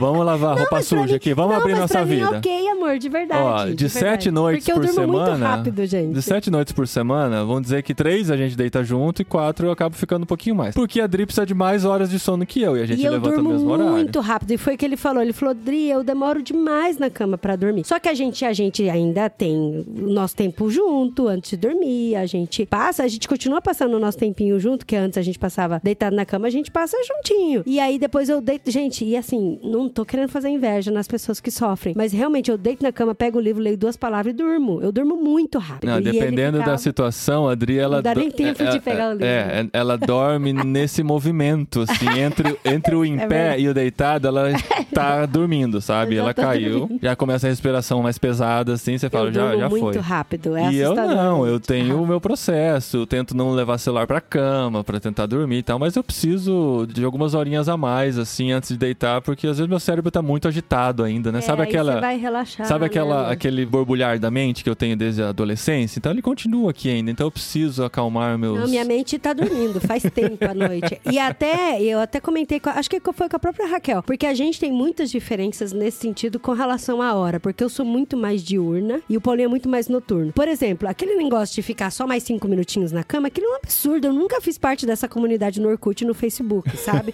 pra mim, se eu acordo, eu quero levantar, eu quero viver a vida, eu quero ver o sol, eu quero, sabe, pôr louça pra lavar, tomar meu café, sentar no sofá, ler um livro, ouvir uma música. Eu saio já disparada, assim. Eu quero viver o dia. Eu vou molhar minhas plantas, eu acordo os meninos, bato papo, ligo a televisão pra ver como é que tá a temperatura, pra já ir calibrando o espanhol e tal. Pra ver as casas mais incríveis da Espanha. Pra ver. Ai, gente, Evin, Não é só da Espanha, delícia. né? Não, é Mas do é em Reino espanhol. Unido. Não, é do Reino Unido. Mas não, é hoje era da Espanha. Hoje era da Espanha, é, É. verdade. Mas era, eu tô, tava vendo, já sei quem ganhou do Reino Unido em 2017. É porque o programa é tudo antigo. Mas Que eu passa na na gosto. TV aberta, sabe? Eu gosto bastante, sabe? De acordar e já viver a vida. Bom dia, É, flor e o do Paulinho dia. de fim de semana fala, ah, amanhã a gente vai dormir até mais tarde. E assim, eu já não dou conta de ficar na cama, sabe? Aham. Eu acordo, eu já fico naquele ciricutico, que e o pão, e o pão. E antes eu tinha desculpa de falar, não, tem que levar a cadela pra descer, pra fazer xixi. Mas nem a cachorra quer sair da cama mais dela. eu abro a porta e falo, Fiona, vamos fazer xixi? E aí ela vira pro lado e dorme de novo. Ela faz falo, um- "Não, gente. Hum. e vira lado. Até a cadela aqui é noturna, então, nesse sentido. Mas aí é bom, igual a gente falou, né? Que a gente se complementa e a gente funciona gente como funciona uma uma equipe. engrenagem. Porque aí ele tem um tempinho dele à noite, eu tenho meu tempinho de manhã, sabe? E Aí no meio a faço- gente se encontra, né? No meio a gente se encontra. Não, mas eu levanto cedo também, assim, a contragosto, mas eu levanto, que eu que levo os meninos pra escola todos os dias. Uma hora de caminhada toda manhã, Sim, ele gente. leva todo dia. Mesmo com o jogo do Santos, eu falo, não, você vai Vai, levar. quis ficar acordado até duas horas da manhã, vai levantar vai pra cedo agora. de manhã. O bom é que assim, o Santos tá um mês agora sem jogar, eu não vou precisar nenhum dia mais ficar até tarde pra assistir. Tadico. Não, mas pode assistir. Mas Só é levanta gostoso, cedo, né, no só dia levanta seguinte. cedo. É, pois é, vem com essa conversa de que eu tenho que sair no frio, menos dois, pra levar os meninos pra escola. Pessoas, não vai dar pra responder todas as perguntas. A gente selecionou mais aqui do que a gente deu conta de responder, então a gente resselecionou enquanto estava gravando, porque eu nem sei quantas pessoas ainda estão até agora ouvindo a gente falar tanto aqui. Não, tem bastante gente é, ouvindo, você acha? sim. No acho. seu otimismo, você Sei acha lá, que tem faz aquelas bobeiras de lança uma coisa pra alguém falar aí, pra no comentar abacaxi, sei lá. comentar onde? A gente nem tem mais área de comentário No no. Instagram tem, É. ué. Faz alguma frase com abacaxi no post desse programa. Aí tem dois abacaxi, só acha, a gente, né? É, melhor não, deixa quieto o abacaxi. Mas vamos responder a última pergunta do Anderson V1, né? Que é o, o nosso querido Miojo que gravou com a gente aqui. Ele que tava lá no navio Logos, lembra que a gente falou pra Olha, vocês? é verdade, verdade. Que eles gravaram noivos e a gente falou, ó, se não casarem, nem vem pedir pra tirar o episódio do ar. Eles casaram. Casaram, olha só, foi tão lindo. Estão indo pra Argentina em breve. E ele vai ter a honra de fazer a última pergunta desse episódio, que acho que tem a ver com o que eles estão vivendo agora também nesse processo de transição dentro do ministério, que é qual foi o maior desafio nesses anos de missão e como vocês passaram. Olha, eu tenho uma resposta minha, muito própria minha, muito personal minha. Mas você acha que eu não posso, eu posso não eu acho concordar? que- eu acho que, não, eu acho que pra você pode ser de outra forma, assim. É, tá. Mas pra mim, o meu maior desafio nesses anos todos de missão foi entender que a própria, o próprio objetivo da minha missão muda. O próprio conteúdo, o próprio alvo e o próprio escopo da minha missão muda. Isso Uhum. pra mim foi um desafio muito grande, porque quando a gente começou, que a gente entrou pra missões, eu tinha muito claro que era pra gente trabalhar equipando a igreja brasileira com comunicação pra dar um highlight no reino de Deus e isso sair porta fora através das redes sociais e comunicação e streams e tudo isso e munir também a igreja brasileira de ferramentas e recursos. Então isso estava muito forte no meu coração. Então eu preparei bastante isso, a gente junto, né, amor? A gente A estudou. gente e- viajou muito, viajou né, dando fazendo palestra isso. e fazer. Participamos de vários encontros CEPAL dando palestra sobre isso. Aham. Então isso estava muito forte no meu coração. Mas aí quando eu vi que esse movimento assim já estava meio que mudando no meu coração e que eu já estava trabalhando muito mais com jovens e adolescentes Aí e a gente também observou que tinha muita gente fazendo o que a gente já fazia. A gente foi meio pioneiro nisso, mas já, tá, já Ai, tinham tinha profissionalizado muita de um gente, jeito, já tinha melhor, agências. inclusive, né? É, que a gente, estudando fazendo. muito mais, muito É. mais atualizados, né, no que existia na época. A gente começou a pensar, nós não somos mais tão Sim, sim. especiais nisso aqui, se tem tanta gente fazendo, né? E Deus começou a apontar a gente para outras direções Então, necessidade. mas o meu maior desafio foi aceitar isso, sabe? De pessoas de fora falando. Inclusive, tem um podcast muito antigo nosso, acho que é o 76, quando a gente fala de vocação, que a pessoa fala que quando outros identificam em você, isso também é uma das características da sua vocação para aquilo, né? E outras pessoas apontando e identificando, falando, Dri, Paulinho, vocês conversam com a nova geração, vocês trabalham com eles, vocês causam diferença na vida deles, então vão para esse lado, vão estudar, vão conversar e vão migrar para esse lado. E para mim isso foi muito difícil. Isso para mim foi um desafio muito grande de falar, ué, mas espera, porque eu já ouvi aquelas coisas assim, de ah, Deus te fez muito especial por um motivo. E esse motivo que você tem que correr atrás. E eu achava que era esse o motivo. E aí eu falei, e agora? Será que eu entendi o motivo errado de Deus? Ou será que eu tô criando outro motivo, sabe? Aí eu percebi, né, que o meu maior desafio foi entender que as coisas mudam. As coisas mudam. E aí a gente trabalhou com comunicação, depois a gente foi trabalhar com jovens e adolescentes. Daí hoje aqui na igreja, a gente tá. Eu voltei, é a primeira vez que eu tô trabalhando banco adolescente, a gente tá servindo de novo na hora de comunicação, mas eu voltei, por exemplo, a tocar piano, sabe? e aí eu ficava, uau, faz mais de 12 anos que eu não tocava piano na igreja. A sabe? gente voltou a algumas origens aqui, né? Porque é uma igreja que está na sua origem. Então a gente se viu fazendo coisa que a gente fazia 20 anos atrás, né? Então eu tô. Sim, tô- preparar a classe. Eu, eu sim. cuido das letras do louvor. Eu corrijo o espanhol, a pontuação e coloco as linhas, quebro elas direitinho e passo as letras. Tô treinando alguns dos adolescentes lá também, mas eu tô fazendo isso. Eu sou o menino do PowerPoint, né? O menino do, do retroprojetor, de O novo. bonito do reto projetor, isso aí. Mas aí, pra mim, o meu maior desafio foi entender e aceitar que hoje eu estou fazendo aquilo que Deus quer pra mim na minha vida hoje. E que isso pode mudar. E se mudar, ok. Entendeu? Que eu não vou ficar tão perdida. Porque ele vai me usar na, na minha integridade, assim. Eu como inteira. É, legal. É, não sei. Eu vou O falar. desafio financeiro bate um pouquinho também.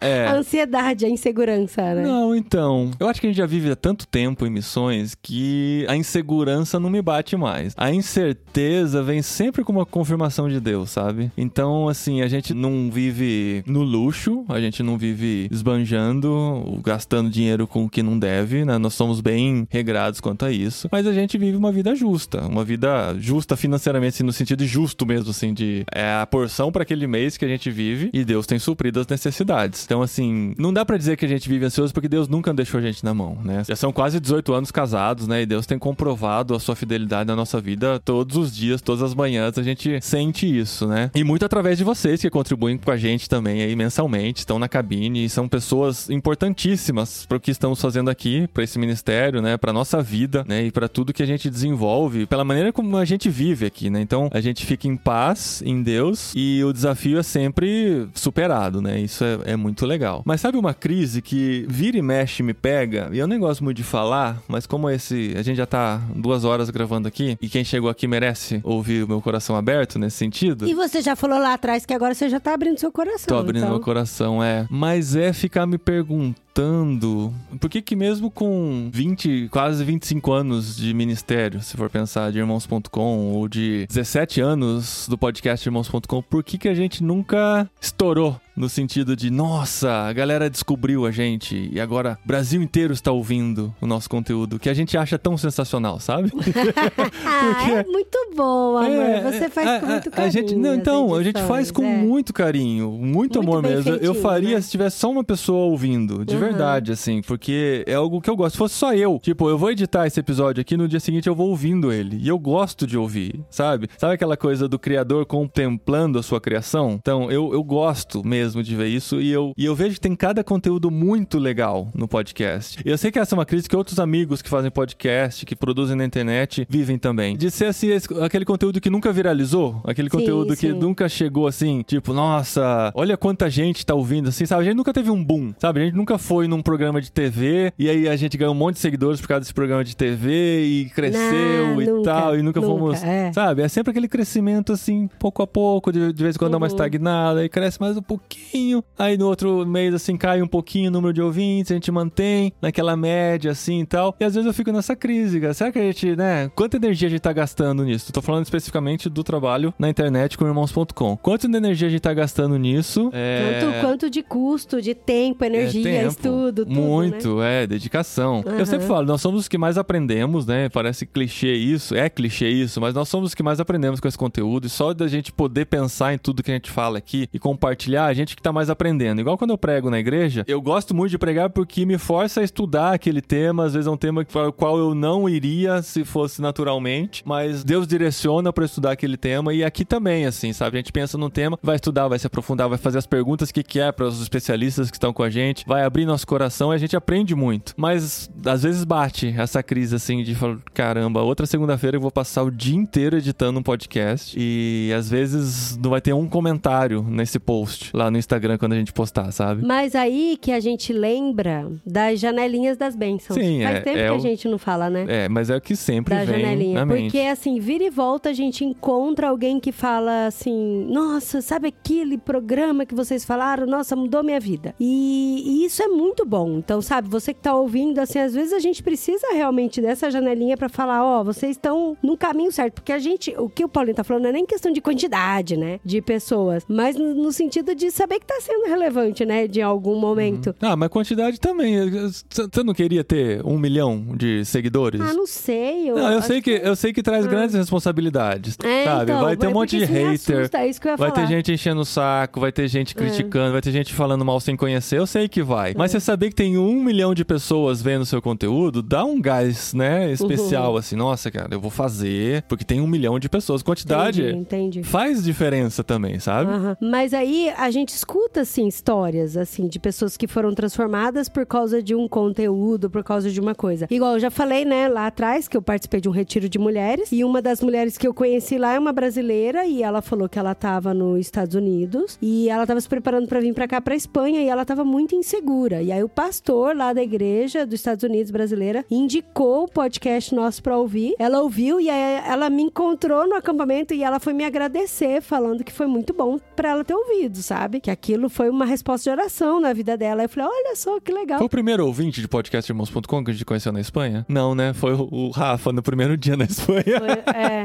Quando a gente veio em O Rafa, 2019. verdade. Não, é isso que eu tô pensando. A gente já encontrou outros também, é. E aí foi muito legal. E agora, nesse fim de semana também, né? A gente foi... Foi assustador. Porque a gente não vê brasileiro por aqui. Aí a gente foi numa outra igreja, encontramos um brasileiro. E ele conhecia tudo da gente, né, amor? Em outra cidade, em Granada. A gente É. viajou uma hora e meia daqui, né? E ele foi um fofo, assim, conversando. E já combinamos de fazer coisa junto, né, É, aí gente vira amigo, né? Você encontra É. um, um ouvinte, principalmente distante do Brasil, assim, já vira amigo. Fala, Já ah, vira amigo, já vira é, amigo. Conhece tudo. Mas é isso, gente. É um dia a dia de chegar, né, o valor de tudo isso, né? A nossa cabine lá no Telegram ajuda muito a isso, a gente a ver de perto, né? O grupo Olá Pessoas do Telegram também. Quando as pessoas comentam, né, sobre algum episódio, isso enche o nosso coração, os comentários no Instagram e tal. Então essas pequenas coisinhas, essas janelinhas que vão se abrindo pra gente são importantes, nos motivam, sabe? E quando a gente recebe um novo mantenedor, né, um novo apoiador que investe financeiramente no nosso projeto, a gente fica muito feliz também Muito fe- isso é Deus falando, ó, estamos cuidando, continua, sabe? Vai, vai, vai fazendo É. aí, faz o seu que eu faço o meu, sabe? Eu sempre escrevo, né? Quando a pessoa faz a contribuição e tal, eu sempre escrevo ó, uma confirmação de Deus a sua participação no nosso ministério. Sim, então, sim. muito obrigado por deixar Deus fazer isso através de você. Então, a gente tem que agradecer, a gente fica muito feliz. Nós estamos muito motivados, né? A gente não tá desanimado, eu só tô abrindo o coração de coisas que de vez em quando passam até na porque nossa eu mente. tenho várias pautas aqui que É. ainda que eu quero gravar. Então, a gente tem que gravar todas essas pautas que estão aí no caminho. É, e a gente espera que vocês tenham gostado desse episódio aqui de mais abrindo o coração na nossa caixinha de perguntas. Se vocês gostarem, a gente faz mais. E agradecer muito a todos vocês que enviaram perguntas. Nem todas entraram, mas vocês ajudaram a fazer a pauta desse programa e nos ajudaram a desenvolver aqui essa conversa bem gostosa que a gente espera poder fazer mais vezes por aqui, né, Dri? É, e aproveita pra comentar no Instagram, aí no post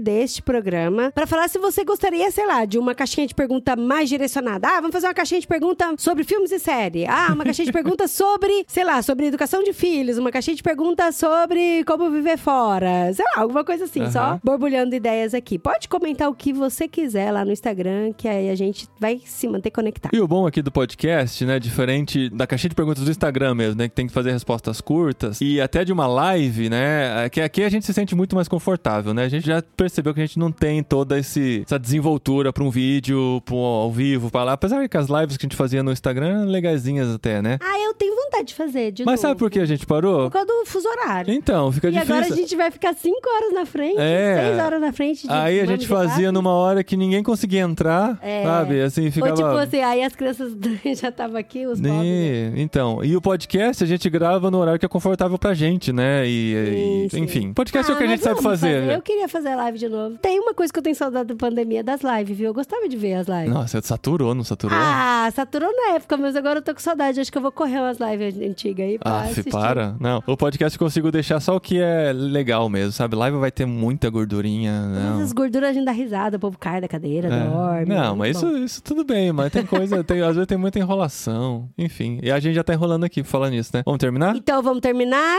Apaga as luzes? Apaga as luzes. O último a sair apagar as luzes. E não esquece de colocar as louças na máquina de lavar, por favor. Isso é um- uma dica pros nossos ouvintes que estão aqui ainda? Não tem mais ninguém, não. Tá, então apaga a luz. Boa noite, tá? Eu vou editar aqui. E a gente não vai dormir junto de novo, né? Eu acho que não. O que, que a gente vai assistir hoje? Vamos assistir alguma coisinha hoje? Eu vou terminar de assistir The Ranch. Não, vamos começar a assistir White Lotus. Nossa, eu vi uma galera falando super bem de White Lotus. Só que tem que ser com legenda em espanhol. Fechou. HBO. É, Eu ia falar pros ouvintes, mas eles nem estão mais aqui ainda, né? Mas como você lembra, como você lembra, esposa, o HBO aqui HBO é é só com legenda em espanhol. espanhol. Então a gente assiste em inglês com legenda em espanhol. Eu tentei, né, assistir com legenda em inglês, mas você não me deixou. Aí eu tive que mudar pro espanhol. Mas é porque eu sou B2 de espanhol, você não é, desculpa. Parabéns, esposa, por você ser B2 de espanhol. Vamos deixar eles desligar, amor. Tem mais ninguém aqui, sério. Eu tô com fome. Tem que comprar pão e levar cachorro pra fazer xixi. Tá bom. Tchau.